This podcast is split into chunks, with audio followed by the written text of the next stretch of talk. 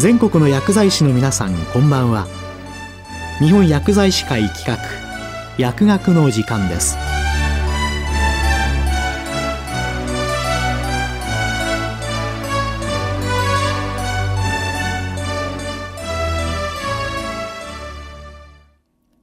今日は厚生労働省アワー地域で活躍する薬剤師のあり方について厚生労働省医薬局総務課牟田幹久さんにお話いただきます厚生労働省医薬局総務課の牟田と申します今回は電子処方箋の運用開始や薬剤師確保計画といった厚生労働省が行う施策を紹介するとともにこれからの地域で活躍する薬剤師のあり方についてお話しさせていただきます。令和3年6月、薬剤師の要請及び資質向上等に関する検討会において、今後の薬剤師に求めるべき役割、今後の薬剤師の要請や資質向上等の課題について提言が取りまとめられ、薬剤師の従事先には業態の偏在や地域偏在があり、特に病院薬剤師の確保が喫緊の課題であることが指摘されておりました。また、令和6年度から開始される第8次医療計画に向けた第8次医療計画等に関する検討会においても、薬剤師確保の取り組みの必要性が指摘されており、医療計画作成指針において、薬剤師の就業状況の把握、都道府県都道府県薬剤師会等の関係団体の連携の下での地域の実情に応じた薬剤師確保策の実施等が新たに記載されることとなりました。こうした実情から第8次医療計画にあたって全国的に薬剤師の偏在解消に向けた取り組みが不可欠となってきております。こうした背景を踏まえ、厚生労働省では各都道府県において薬剤師確保に向けた取り組みの検討にご活用いただくため、病院、薬局の業態や地域の偏在状況を相対的に示す指標である薬剤師偏在指標を含む薬剤師確保計画ガイドラインを令和5年6月に発出いたしました。本ガイドラインには薬剤師偏在状況を示す区域の設定や目標薬剤師数の確保に向けた施策の例などを盛り込んでおります。これまで各地域の薬剤師数を比較するために使用されてきた人口10万人あたりの薬剤師数では、地域の実情に応じた薬剤師の不足状況を捉えるためには不十分であると考えられました。そこで本ガイドラインでは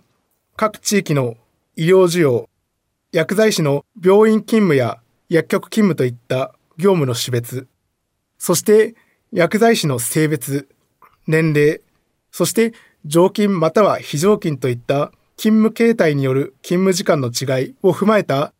薬剤師偏在指標を導入することといたしました。薬剤師偏在指標をもとに薬剤師が不足している地域が設定され、こうした地域では積極的に薬剤師確保策を講じることとしております。また、薬剤師確保策として、地域医療介護総合確保基金を活用した奨学金の貸与制度や、薬剤師の採用にかかるウェブサイト、就職説明会等を通じた情報提供の支援、地域に就学する薬学生へのアプローチ、キャリアプランの実現、及びやりがいを感じられる業務実現のための支援といった施策も例示しているところです。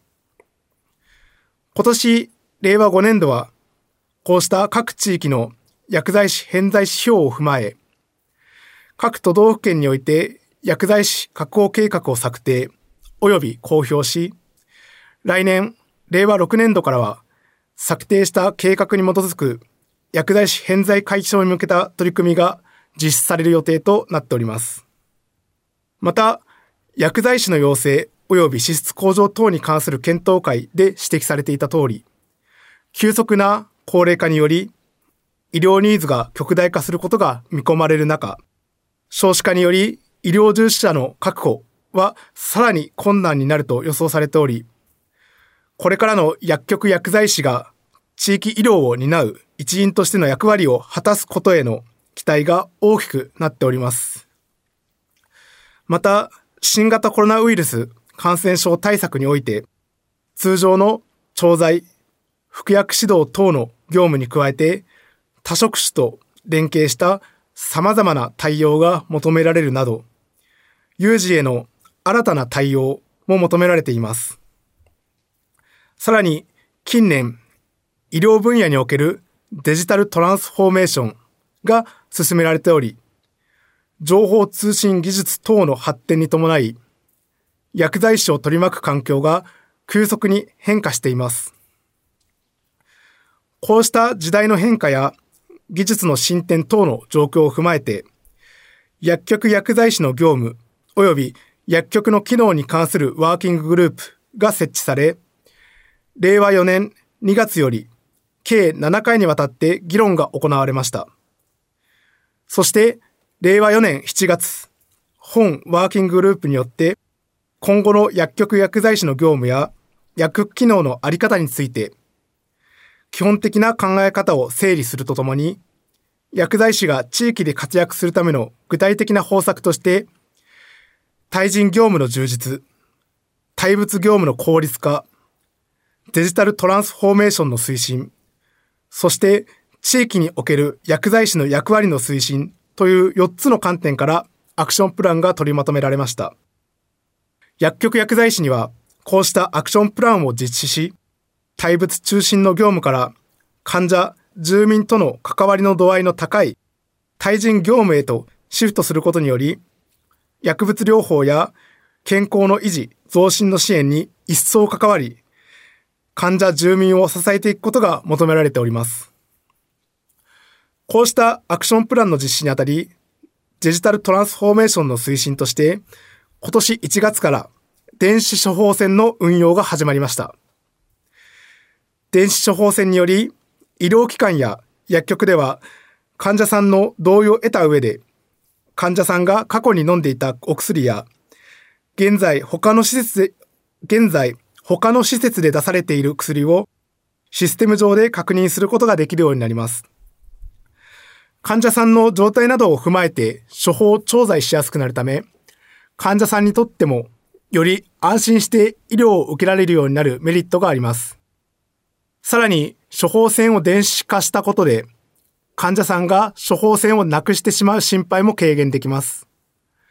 また、医師と薬剤師が各患者に、各患者さんに応じた処方意図、調剤意図を電子処方箋のシステムを利用して円滑に伝え合うこと、その他、薬局での業務の効率化も期待できます。これにより、患者さんに向き合える時間も増え、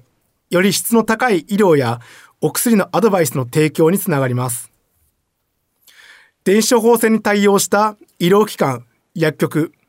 電子処方箋のメリットや利用方法は厚生労働省電子処方箋のホームページから確認できます。ぜひ皆様におかれましても医療機関で電子処方箋を選択ください。以上、地域で活躍する薬剤師のあり方と厚生労働省の取り組みを紹介いたしました。薬剤師法第1条には、薬剤師は調剤、医薬品の供給、その他薬事衛生を司ることによって、公衆衛生の向上及び増進に寄与し、もって国民の健康な生活を確保するものとすると記されています。薬剤師の業務の目的は国民の健康を守ることであるという基本的な考え方は時代が変化しても揺らぐものではありません。その一方で薬局薬剤師に期待される業務のあり方は高齢化の進展、医療の高度化、薬局薬剤師デジタルトランスフォーメーション等時代の要請により変化していきます。薬剤師の皆様方には時代の変化に適応しつつ住民や患者の生活を支える臨床の担い手として、国民のニーズや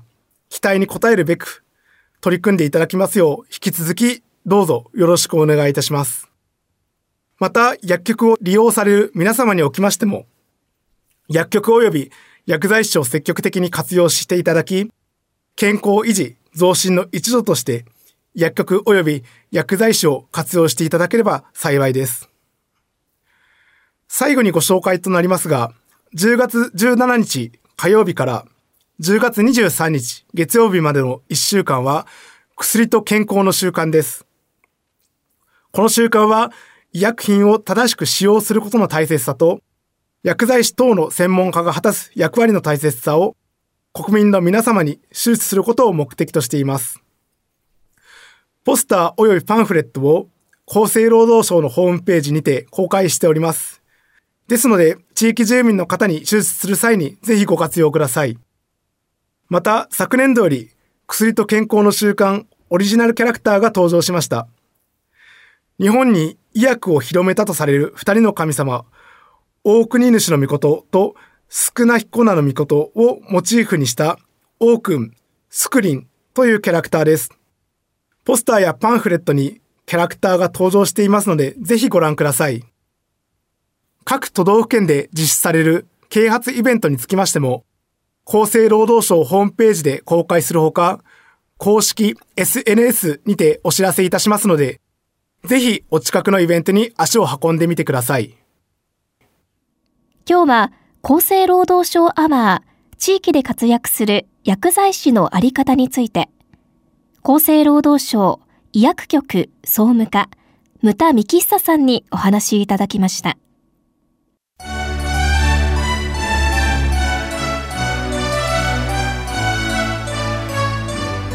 本薬剤師会企画。薬学の時間を終わります。